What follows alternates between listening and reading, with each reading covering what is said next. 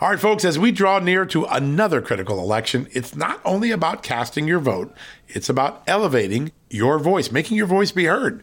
AMAC is more than just a senior discount organization. They unite like minded patriots like you and I, committed to preserving our cherished values and actively opposing the leftist agenda that's sweeping across America. Just look at their recent victories. AMAC members helped to push forward an investigation into practices that inflate drug prices. They successfully defeated ranked choice voting in order to protect traditional voting methods, and they've also helped block a federal takeover of elections. As AMAC's membership grows, Washington is listening. Every new member strengthens this movement. If you love America, visit amac, amac.us slash just news to become a four-year member for just $30. That's a great discount. AMAC is not only better for America, it's better for you. Membership gives you access to the AMAC magazine, free Social Security and Medicare guidance, money saving discounts, trusted news, sweepstakes, and so much more. It's a community, not a service. Take advantage of our election year sale, four years for just $30 at AMAC. By joining over 2 million Americans, they can't ignore your voice in Washington anymore. Join now at amac, amac.us slash just news. That's amac.us forward slash just news.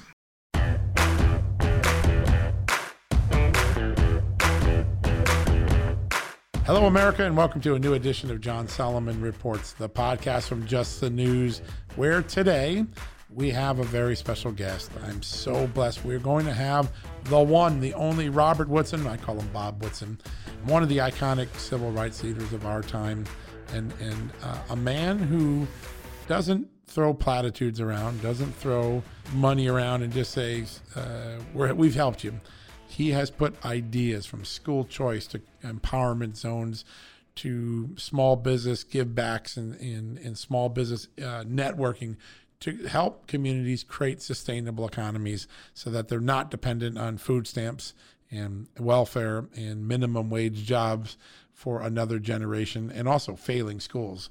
Um, he is absolutely groundbreaking in his approach to empowerment in America's urban centers, in America's poverty centers. He doesn't play the race card, he doesn't play the welfare card.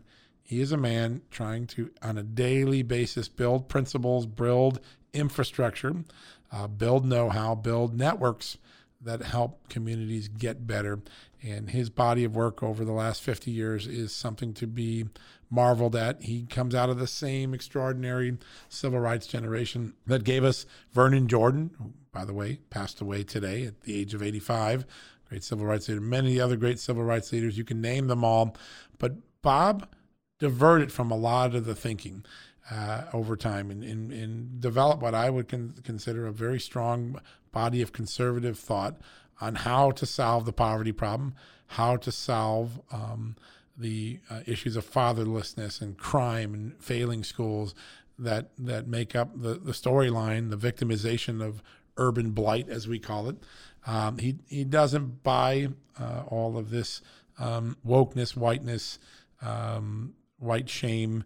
Uh, he, he thinks it's counterproductive. We're going to talk to him about that, you know, what's going on at Coca Cola and other places. But he brings a lifetime of ideas, ideas that have worked, that have empowered, that have engaged people. And I think today's podcast will lift you up.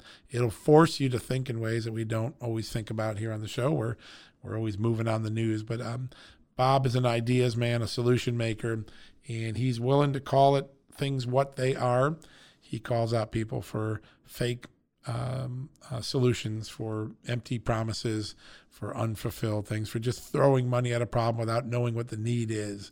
And I think today you're going to hear that, and we're going to have the whole show with him. Just real quickly, I want to get to some stories that are breaking today. Three very important things. First, as I mentioned, Vernon Jordan passed away at the age of 85 to iconic civil rights leader. We're going to ask Bob about that and his legacy. But secondly, Chris Wray, on the Capitol Hill today on the FBI oversight hearing. And uh, early on, as he's talking about extremism and other things, there's an amazing moment where Senator Charles Grassley stands up and speaks.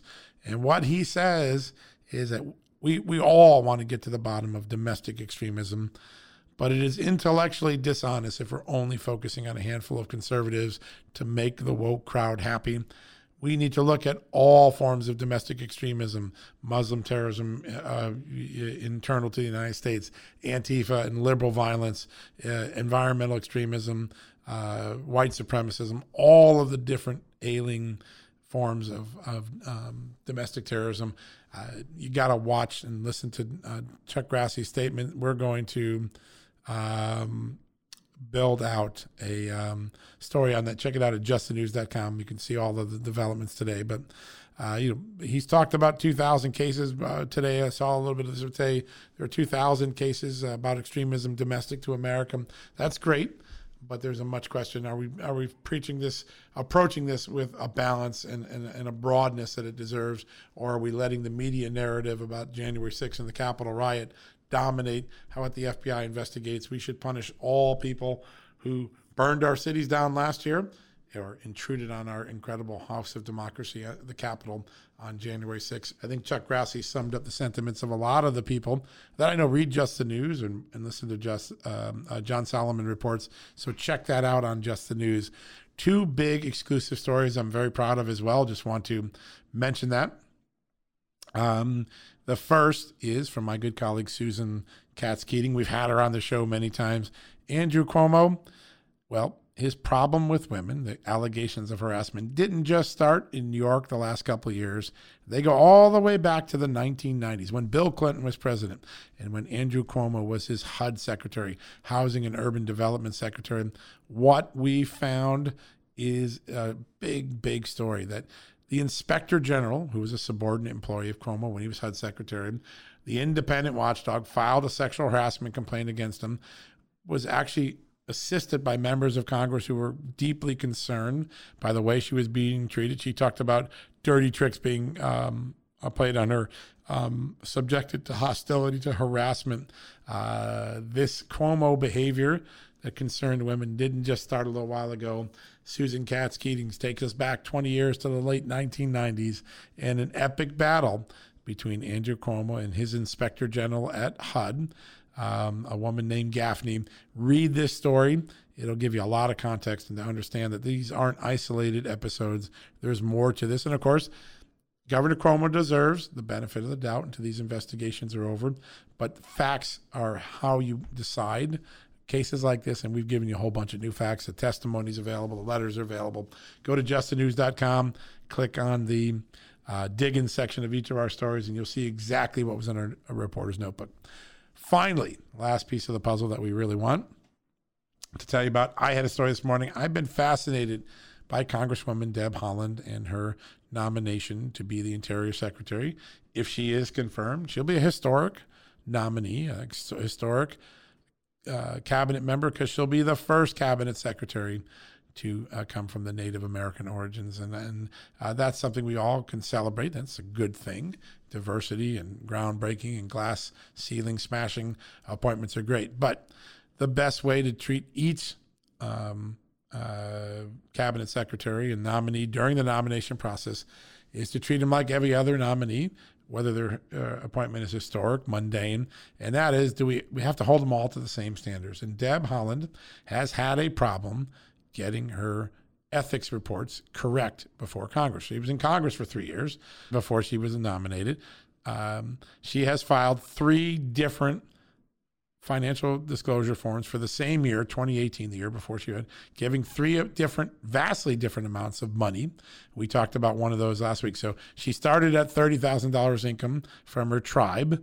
Uh, on her first financial disclosure form in May 19, when she was about to become Interior Secretary nominee, she suddenly amended it and said, "Oh, I forgot sixteen thousand dollars from a casino I got." She put that on there, and then in the last couple days, she erased all of that income and said, I really only made $4,000 while running for Congress in 2018. That seems almost implausible.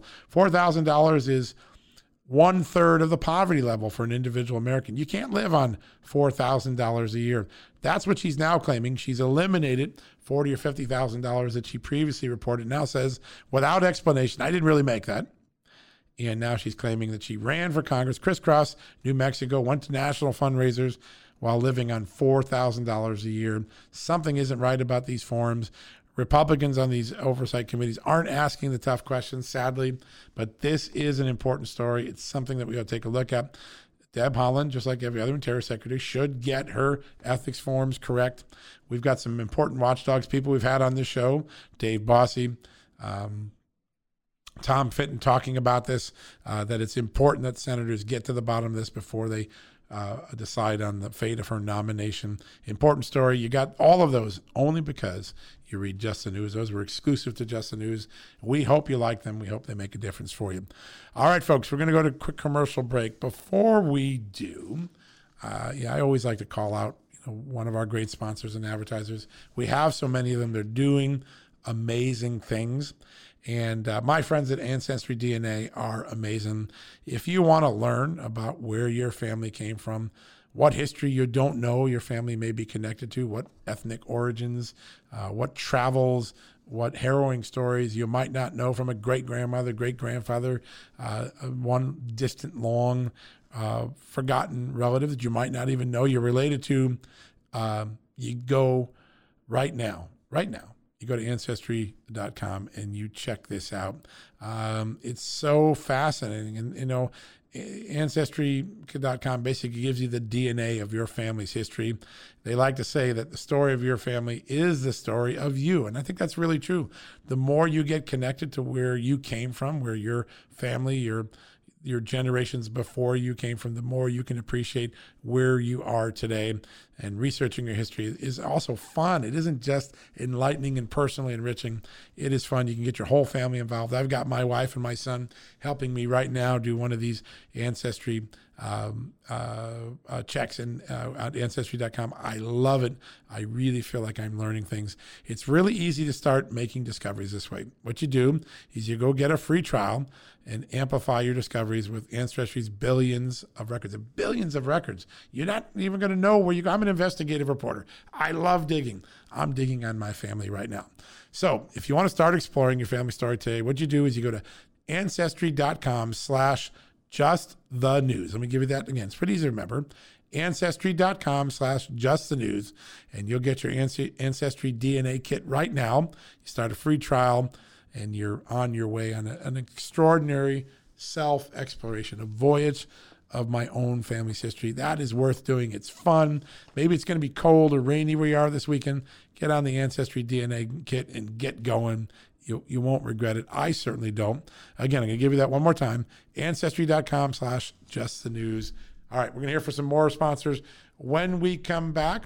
Before we get to Bob Woodson, I promised you uh, that we would talk uh, and get a f- readout from what happened at CPAC from DC Draino. In a few minutes, you're going to come back and we're going to hear from somebody you heard last week on the show. It was fun, firsthand report uh, from Rogan O'Handley at what happened at CPAC. What a weekend it was. News upon news upon news in Orlando, Florida. We'll come right back. Quick update from Rogan O'Handley, and then we'll go to the one and only Bob Woodson. Folks, if you owe back taxes, fair warning, you're not going to like this. The IRS is mailing millions of pay up letters. Millions, I say. Then it's up to the 20,000 new IRS enforcement agents to find you. Why the IRS targets you and not millionaires? Well, because millionaires have tax lawyers. You don't, you'll pay up, plus interest and penalties. You need Tax Network USA, and you need them now. Tax Network USA has brilliant war room strategies to solve your IRS problems quickly and in your favor, like a preferred direct line to the IRS. They know which agents to deal with and who to avoid. It's not all bad news for you because Tax Network USA learned of a special limited time IRS offer. They're willing to waive $1 billion in penalties if you qualify. So schedule your free confidential consultation to see if you qualify for this limited time IRS penalty canceling offer. To do so, call 1 800 245 6000. That's 1 800 245 6000 or visit tnusa.com slash just news. That's tnusa.com slash just news. All right, folks, welcome back from the commercial break. Hey, my colleague Sophie Mann has just started as the new anchor of Just the News AM, our television show in the morning, nine o'clock in the morning. You can watch it anytime. If you miss it at nine, it's on demand on our website. It's on Pluto TV. uh, with our good friends, Real America's Voice. You can get the Real America's Voice app on your iPhone and your Google phone, your Android phone. Um, but today, uh, or in the last 24 hours, Sophie had Rogan O'Handley on her show, and he she debriefed him about all he predicted for us last week. Remember, we had him on the show. I want you to hear what you had a few things to say. If you get a chance, tune in to Sophie Show every day.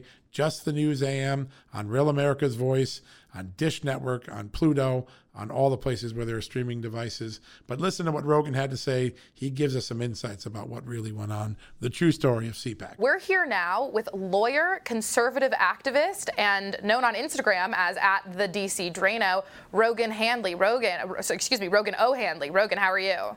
Doing well, Sophie. Thanks for having me on. Thank you so much for being here. So you had quite the weekend down in Florida uh, at CPAC. Yeah, so I live in Florida. We're one of the freest states in the country. Thank you to our beautiful Governor Ron DeSantis. Mm. Uh, we have no mask mandates or lockdowns at the state level. But what I found out when I traveled a uh, couple hours east to Orlando for CPAC is that Orlando very much still enforces, uh, you know, a county level ordinance requiring masks. And after about 20 minutes in CPAC with my media credentials, I was uh, forcibly asked to leave by Hyatt security and local uh, sheriff's deputies for refusing to wear my mask while taking pictures with followers. So, what do you make of that? Uh, despite the fact that Florida, as you say, is relatively free um, when it comes to certain coronavirus restrictions that we see imposed by other states, it's it is still being enforced sort of at this local level. What what do you make of that? Sort of, if if it's happening in Florida, how long do we think it's really going to be in effect elsewhere around the country? Well, I, I, I don't necessarily think it's as strictly enforced, uh, you know, statewide or even countywide uh, as much as it was enforced against me and another friend of mine, Austin Fletcher, who was also mm. asked to leave.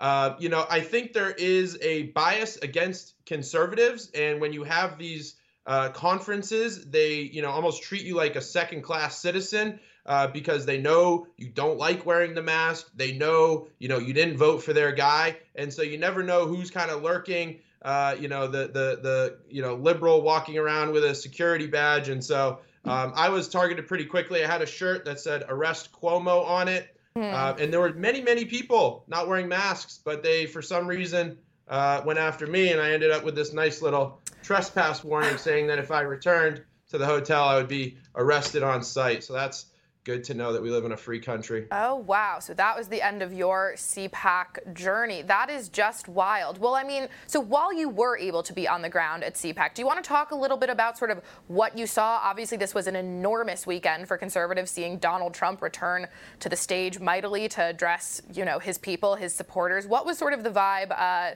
that you kind of ascertained?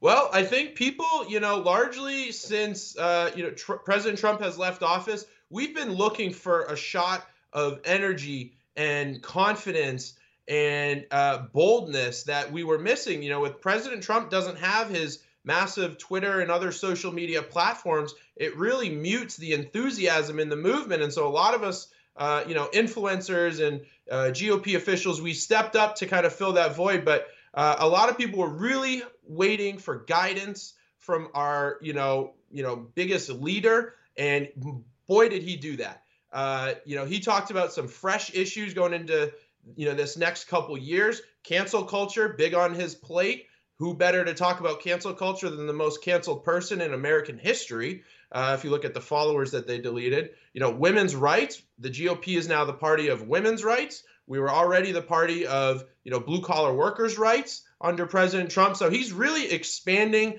uh, you know this GOP tent to uh, bring even more people in than the 10 million he added between 2016 and 2020. So, as you say, uh, assuming President Trump or former President Trump um, is going to be an absolutely key part of the Republican sort of running field moving forward, whether that be as a candidate himself or spurring other candidates along. Do you you think that he opens up the party to people and that he is sort of a friendly, warm uh, face and voice somehow? Do you do you want to see him run again in 2024? Do you think that he is sort of a politician unlike any other in that regard? I absolutely 100% want to see him running in 2024. You know, the biggest holdback that I think some people have is will be his age. Uh, I believe he'll be 70, late 70s around mm-hmm. that point. But uh, people have to remember there's a big difference between Trump late 70s and Joe Biden. Trump late 70s might as well be mid 60s for regular people. This guy is an absolute machine. Uh, and I do believe the motivation to get uh, you know, almost revenge against the injustice committed against him. You know, they spied on him in his campaign, and no one got held accountable, barely anyone. Uh, you know, and now they've deleted all his social media uh, for saying he wasn't going to attend the inauguration. So it's an absolute atrocity what they've done to this man. Uh, you know, they they've turned him into a martyr for free speech, and a lot of people that you know voted for him, the 74 million plus, were more than willing to step up and do it again. Hopefully, Ron DeSantis gets in the mix, maybe as a VP, maybe Governor Noem as well. So we got a lot of great options heading into 2024 with uh, Trump at the top of the ticket. Certainly does seem like there were several significant contenders down there this weekend. So, speaking of injustice, Rogan, you were kicked off Twitter this weekend.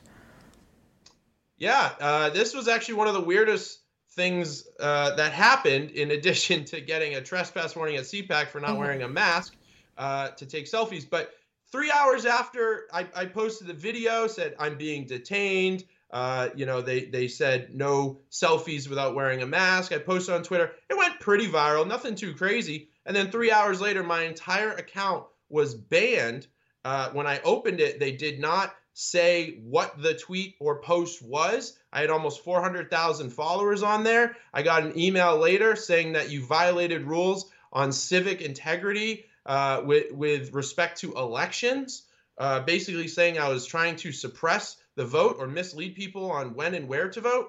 That's clearly a an excuse because there are no elections. I have not posted about the election in over a month. I think that this was flat out someone doing something that they didn't like with respect to masks and going against Fauci guidelines, and they wanted to delete me from their platform. But uh, little do they know, I will be lawyering up. I'm going to fight this on behalf of myself and so many others that have been slighted and mistreated and censored and deplatformed by these big tech cartel companies. Well, we're glad to hear you're going to fight it. So, what is sort of your message to conservatives right now who are, you know, afraid of being censored on these big tech platforms?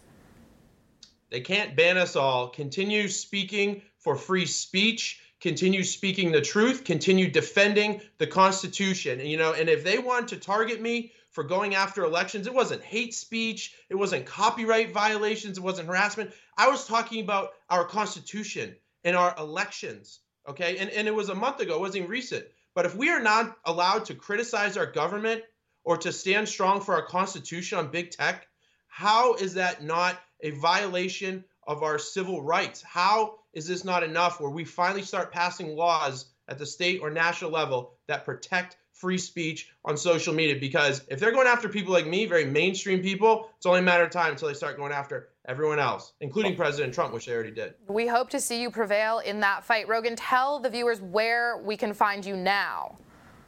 Yeah, I'm on, uh, you know, Instagram, Telegram, Parler, Facebook. Eh, pretty much every other platform except Twitter. Look for me, DC Draino, which stands for Draining the DC Swamp. I promise I am not going anywhere no matter what they do. I will spring up in some other way. Well, we're glad to hear that. We'll, uh, we'll keep talking to you about that uh, legal battle as it proceeds. Thank you so much, Rogan. All right, folks, welcome back. We're going to go to another quick commercial break. When we come back, the one and only Robert Woodson of the Woodson Center um, a, a, giant in the civil rights movement, in the urban empowerment movement, in um, good conservative ideas for America. You're not going to want to miss this interview. This is a conversation long overdue in America, and you're going to get it here first with the one and only Bob Woodson right after this commercial break. Hey, folks, if you're a homeowner and you're like me, you want to protect your home, right? But when's the last time you checked on the title to your home? If you never have, listen to this. A new report on homeowners shows we all now have $16 trillion in equity. That's an all time high in America. That's why you need protection from a scam the FBI calls house stealing. That's when the equity in all of our homes is the target, sadly, of scammers. If nobody's watching the title to your home, these scammers can transfer your title to their name, take out loans, and your equity could be gone. Poof, gone. You have to protect your equity from this despicable crime right now with triple lock protection from my good friends at HomeTitleLock.com. The first step is to check on your home's title to see if it's still in your name. Sign up with your address at HomeTitleLock.com and be sure to use the promo code JUSTNEWS. They're going to send you a complete title scan of your home's title and your first 30 days of triple lock home title protection. That's legendary protection, by the way. It's free. HomeTitleLock.com. Use the promo code JUSTNEWS. One more time, go to HomeTitleLock.com today and protect your most important asset, the equity in your home. All right, folks, welcome back from the commercial break. And as promised, a very special guest, somebody who has been on the forefront of civil rights, of community building, neighborhood building, a man that I say has so many great ideas. And uh, every time he comes on one of our shows, he lights up our intellect and challenges us to think bigger and smarter. Robert Woodson is joining us today from the Woodson Institute. Uh, great to have you, Bob. Well, pleased to be here, John. It's really good. For those who are, uh, you have an amazing uh, career as a civil rights leader, as a neighborhood development person, as as someone that reaches out to both parties and tries to create ideas and empower people from the ground up.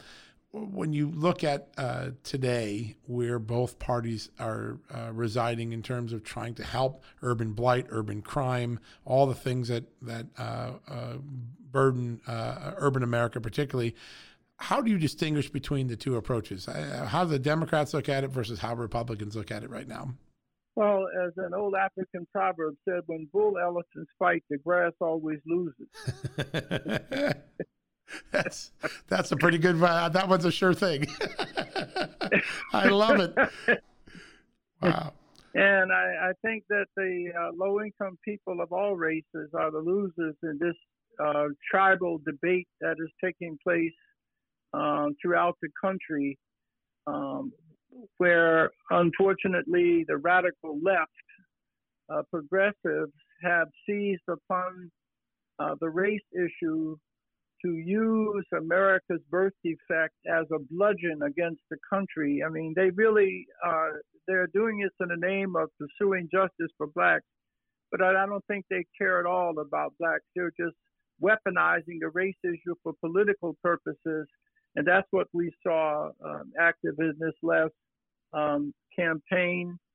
Um, and uh, unfortunately, our friends on the right uh, are engaged in in a counter debate over over the issues uh, in a way, in many cases, that that are are not helpful and and that's why uh, what we're doing at the Woodson Center is to not engage in debate but offer solutions. Uh, the American public are, are desperate for non-racial solutions, but they're not being offered very much, and that's what we're trying to fill that void. It, it, it is so true, and I think uh, race has just become a, a, another excuse to have a political fight rather than to look at the hard issues that, that need to be solved. And when I when I think of you, and I've I've been blessed over 30 years to see your work in so many different fronts, going back to when I was editor of the Washington Times. Yeah, you always have been. You know, I think of the word empowerment when I think of you because I've always heard you talk about how important it is to empower people for themselves to, to get onto the economic ladder, to climb up the ladder. Today, we hear about a lot of what I, I consider to be um, uh, the best option there is. The best you can do is a $15 minimum wage. The best you can do is a welfare check. The best you can do is a stimulus check. And while all those things obviously play a role in the safety net, you really have always strived for uh, for those who are at, uh, struggling to get out of uh, poverty, to get out of their, to, to that empowerment is the place to go. Have we lost that word? I mean, I remember Jack Kemp using it. I remembered Bill Clinton using it. Have we lost that word? Is empowerment seem like too big a concept for today's political leaders? Well, I think the, the, the people on the left, um, they have always sort of been allied against it. They, they keep promoting government as a solution, but as I've documented and others, uh, particularly in the black community, um, we we have been severely disadvantaged. A lot of the problems of out of wedlock birth and violence that you're seeing is not a legacy of slavery discrimination. It, it all of this got started in the 60s when the government intervened with the poverty programs and really expanding welfare uh, to replace fathers, and that's when you've seen this explosion of, of that decimated the nuclear family and then it, it ushered in all of these problems. Um, and and so no, uh, that, that that is really the case.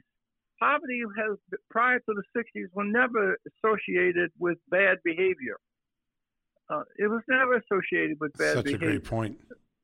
I mean, you know, you didn't find uh, sharecroppers rioting or, or robbing and stealing each from each other. Yeah, that's right. No, it's true. Uh, but on the other hand, what what I I have, and so I really believe in self determination and resilience. We documented that that's what enabled blacks to survive slavery and Jim Crow. Is a rich history of self self development and self resistance. I mean self persistence. But what my what I've criticized my friends on the right Robbie George and I were at a conference together recently, and he made a good point. He says if conservatives believe in limited government, which we do, um, if, then it is important to support mediating structures in low-income communities so that low-income people don't have to rely on government. Yeah. So it's not enough to say what you're against. We, as conservatives, we're great about telling people what we're against, but we need to talk to people, as Jack Kemp did, about what we're for. And yeah. we need to support the efforts of low income people to, um, you know, support. So we ought to for, support funding, private funding of mediating institutions, local grassroots leaders, uh, uh, uh, as, as Jack Kemp did. Right. But uh, conservatives uh, have not been as aggressive in supporting mediating structures. They would prefer issue white papers condemning what the left is doing in, in expanding government. Right. And so, so this is where I think we what we need to do. When you look at the Trump years, there are some remarkable statistics that hardly get talked about in the media. Uh, Six million people were lifted out of poverty in three years before the pandemic struck. Uh, I think I read from Newt Gingrich recently 45,000 African Americans became millionaires or were millionaires during that time. Uh, there were signs that some of these policies, the the idea of the marketplace in, in empowering people to to build a business, build a better community. They were working. What did you what did you see with the Trump years that were right and wrong for all the things that you stood for in your life? Well, the Trump years really did. I mean, uh, have promoted re- uh, solutions that that that have helped uh, lift a lot of low income blacks out of poverty. Absolutely, and and and as, as that's why 18 percent of black Americans voted for, for Trump. I think it was higher among black men, but right. a significant, I think he got more black votes uh, in the last than any Republican since Nixon. And we saw that in the state of Florida in, in 2018. Right. When DeSantis ran against Gillum, who was the black candidate. Right. And DeSantis won by 32,000 votes. That's because 100,000 low income black parents voted for him because of his position on choice and education. Right. So even though that Gillum brought in Oprah Winfrey and Barack Obama to vote, to campaign for him, so here you have 100,000 blacks voting against Oprah and against Obama and for Republicans because the Republican offered a choice. Yeah. He offered a policy. It wasn't race oriented. And so that to me, Republicans should have built on that fact. But they never talked about it. I never see them uh, uh, coming in and, and, and, and learning from that experience to offer other policies. The Trump did that. It's unfortunately the way he did it um, interfered with his ability to even expand beyond the 18%. Right. When you look at it, if choice is really, I mean, choice is an empowerment word. It allows you to make your own decisions instead of the government making them for you. School choice. Uh, what are some of the other areas where choice, personal choices, improving choices, help uh, not only the African American community and the urban community and the inner city community? What what are some of the ideas that Republican when Republicans are best, they're an ideas party, and they're at worst when they're a personality party.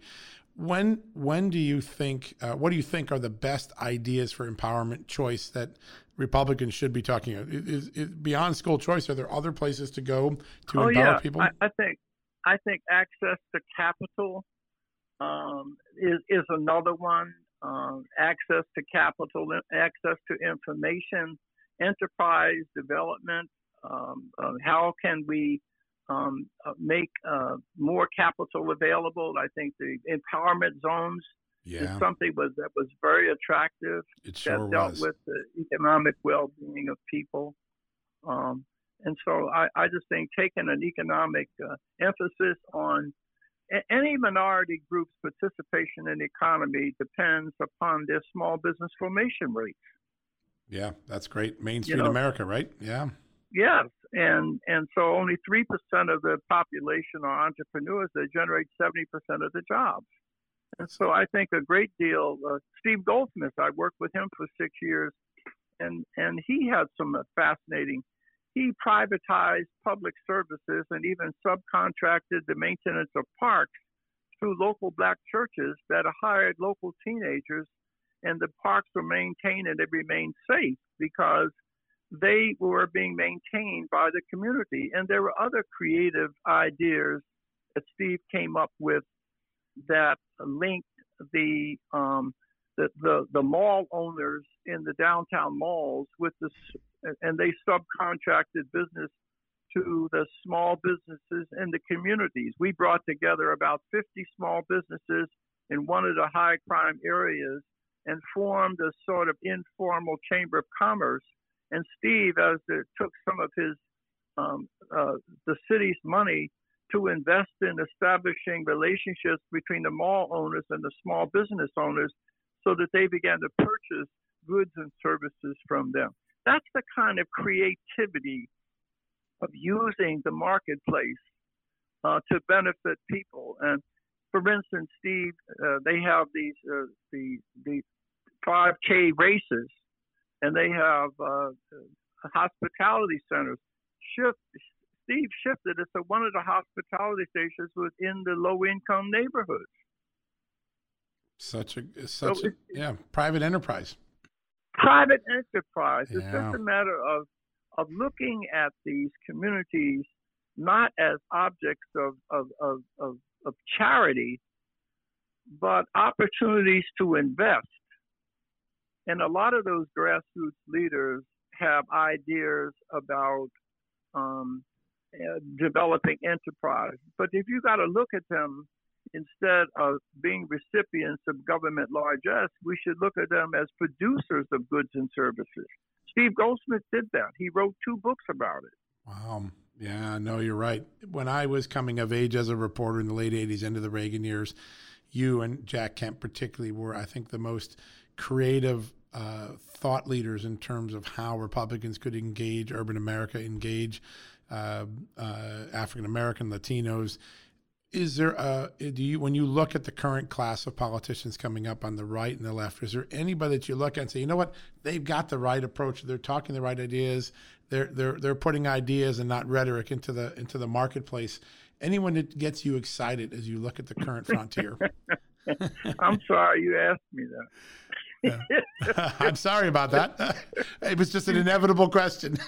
Because i mean there's no one that i've seen uh, on the scene that really, and, and I must admit, I haven't really thought about it. Yeah. So I mean, I when, when I don't have an answer for something, I just have to tell you. I yeah. uh, I mean, they may exist, but I guess I haven't looked for them yeah. because all all I've heard from them is assaulting the other side. Right. It's a big mistake, isn't it? Uh, you don't gain it votes is. by assaulting their side. You gain votes by putting solid ideas on the table. Um, yeah. Uh, uh, you you have seen a lot of history. You've witnessed a lot of change in America. Uh, when you hear things like Coca-Cola say we need to become less white, when you hear John Brennan on television yesterday say I'm ashamed to be a white man um, uh, after you know all the things I've learned, uh, what is going on in this dialogue? Why do you know iconic companies, iconic public officials feel like apologizing for being white or black or whatever the reason is, it, that that's the approach that makes everybody happy? Well, it's insulting. Yeah. Uh, in fact, I was telling some people I prefer the old-fashioned bigot than somebody who patronizes me. That's how it's viewed, isn't it? Sorry for being white. Yeah. Give me an old-fashioned bigot because I think at least they they have a level of respect. Right. That some of these guilty white people who are making professing uh, white guilt. I mean, I find them disgusting. Yeah. No, you know, I, to me, there it's, it's, it's liberal racism. It, it's, it's that, just that, you know because you're treating people as impotent children. I'd right. rather be, you know, like I say, I'd rather I can confront malice with violence. I can't confront folly. That's a good point. You're right. Yeah. And, and, how do you how do you confront folly when someone says to you, "Oh, John, but I'm I, I know I'm I, you're telling me I'm injuring you, but I'm here to help." Right. Yep. Yeah. You know, you want to scream to them. I want to say to guilty white people, stop helping us. yes. Let us help ourselves. Get out of our yes. way. Yeah. Please stop helping us. Yeah, isn't that an amazing thing to think and say when you say that? It is, it is so powerful though, and it is the, the, the racial debate has become it's become so patronizing that it, it, it's like a bad SNL skit. I mean, that's how bad it's become, and and yet you know there are there are real signs that if you give access to capital if you make better choices in schools or give people better choices in schools uh, if you you know break the blockade of the unions over over school policies and and uh, the blockade of capital um, that real good things happen and the government can just get out of the way then they don't need to help. It actually there i was in milwaukee last summer and I um, I had to go pick up some stuff for my in-laws, and I stopped into a, a, a hardware shop, an old family hardware shop I'd gone to when I'd been there 30 years ago, and it's uh, owned by an African American family, really sweet people. And the the as we were checking out, he remembered and I've noticed now that I'd been on Fox and been on TV watching things. He said to me something I have not forgotten this. Um, uh, why is it that so many Americans think the best we can do is minimum wage, the best we can do is a welfare check? Why can't you put the same rung on the ladders that my that earlier generations of American have and let us climb the ladder ourselves? This is a person that made himself, you know, with his own store, started with nothing when do we get back to is there a moment in american history now where we realize that all the handouts have turned out to be really detrimental and that the real thing that that uh, that those in america need that haven't yet made it to the middle class or above is just the rungs on the ladder to be put back on the opportunity to just be given? Well we're using this occasion of, of race race awareness at 1776 Unites at the Woodson Center to yeah to point to examples from the past that when whites are at their worst, blacks are at their best. So we give examples of hotels, of railroads, of banks, insurance companies, colleges, and universities were built uh, in the presence of this hostile atmosphere. Uh, and so by educating people, black and white, about America is the only nation on the face of the earth that ever fought a war to end slavery. And that America should never be defined by its birth defect of slavery, yeah. but defined by the promise. And so we think that people are motivated to improve when they see victories that are possible and not just injuries to be avoided. So that I think by through our essays that'll be published next month, we we celebrate uh, and, and, and educate people through our curriculum about the rich tradition America has coming from the black community of, of producing enterprise and, and, and we have the highest marriage rate between 1930 and 1940, a period when we were going through the Depression. Isn't that amazing? And so it is important for, for America, not just Black America, to to um, uh, pay homage to this rich tradition uh, in this country uh, by embracing the values of our founders of faith, family, and self determination. Such such an important point. I want to get to the Woodson Center in a second as we close out, so that people who aren't as familiar with it, we can educate them. But before we do that, there was some sad news today that happened. Uh, Vernon Jordan, one of the great icons of the civil rights movement, one of the people that when I met him one time, I, there were about a handful of people I can count on one hand. My, when my back was turned, I didn't know they were entering the room. I swore I felt them entering the room before I even turned around. And he was one of those guys that had such an amazing presence. I, I don't know where you agreed and disagreed with him in his thing, but his passing today. Any any thoughts, any reflections on on what Vernon Jordan brought to the debate?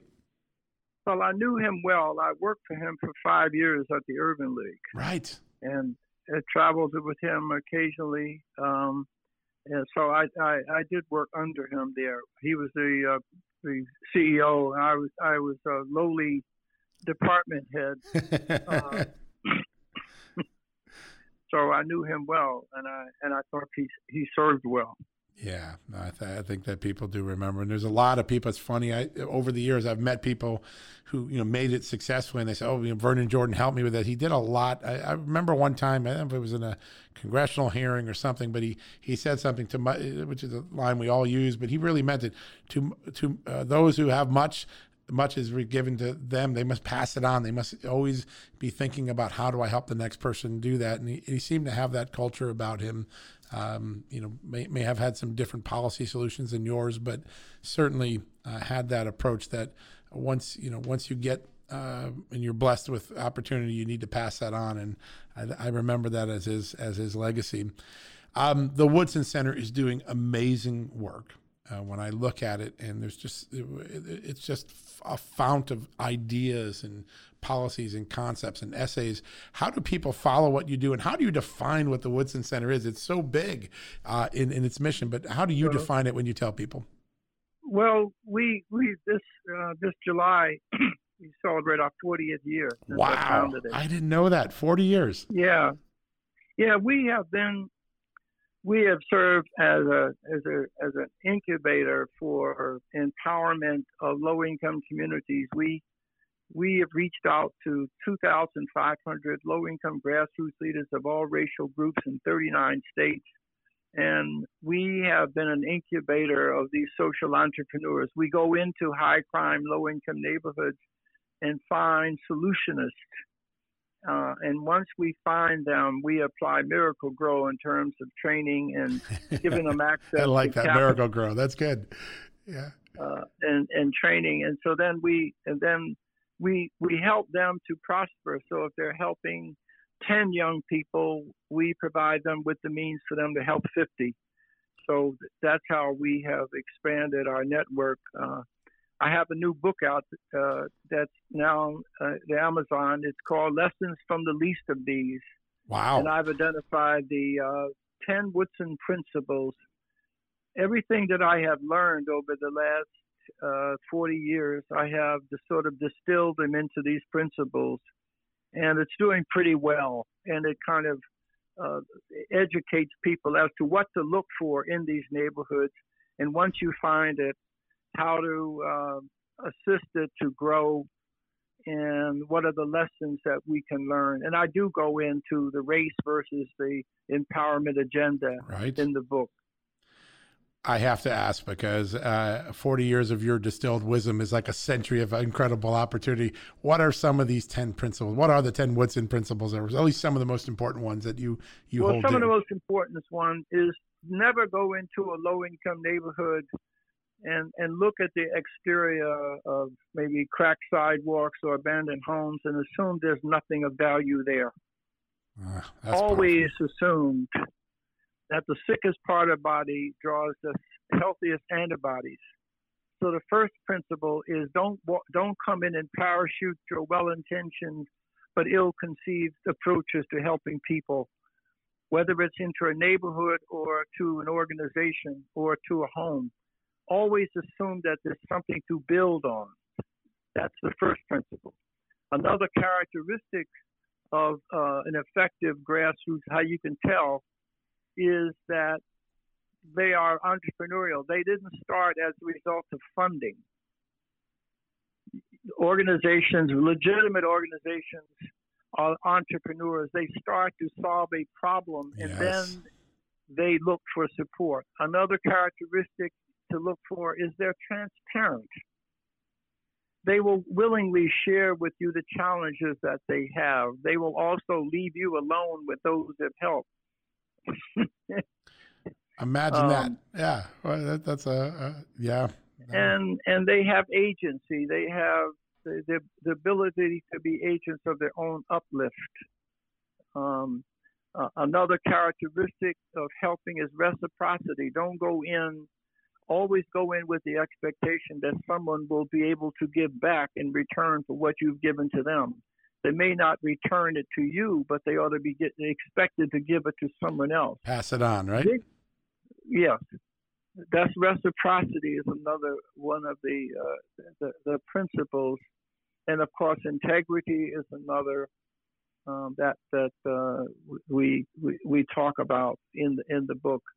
Wow. And so there are several of these kinds of of of, of principles that we think if you follow, you you'll be able to establish uh, worthwhile relationships that empower people and not injure them with the helping hand. Yeah, that's that's such an important concept, and you know it's a subtlety that gets often missed in public policy. But sometimes help has the con- the converse effect if it isn't well thought, if it isn't well executed. And um, uh, your your ideas are so prescient. If someone wants to get involved with the Woodson Center, they want to donate, they want to they want to get involved in the activities, they, they want to grab the curriculum. How do they do it? They can go to uh, woodsoncenter.org or 1776unites.com. 1776unites.com or woodsoncenter.org. Either one of those, you can go to our donate page, but also you can look at our curriculum. You can download our essays. We got videos there. Uh, we have a rich array of uh, uplifting, inspirational, and aspirational material.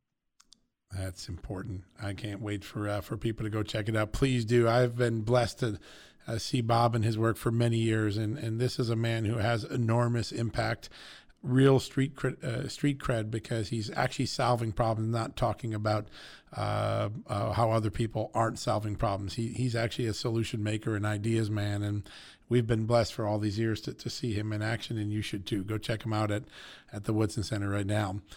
Bob, I can't thank you enough for spending so much time. I want to bring you back on the show. I could talk to you for hours. I'm fascinated by, by all the wisdom that to. you have.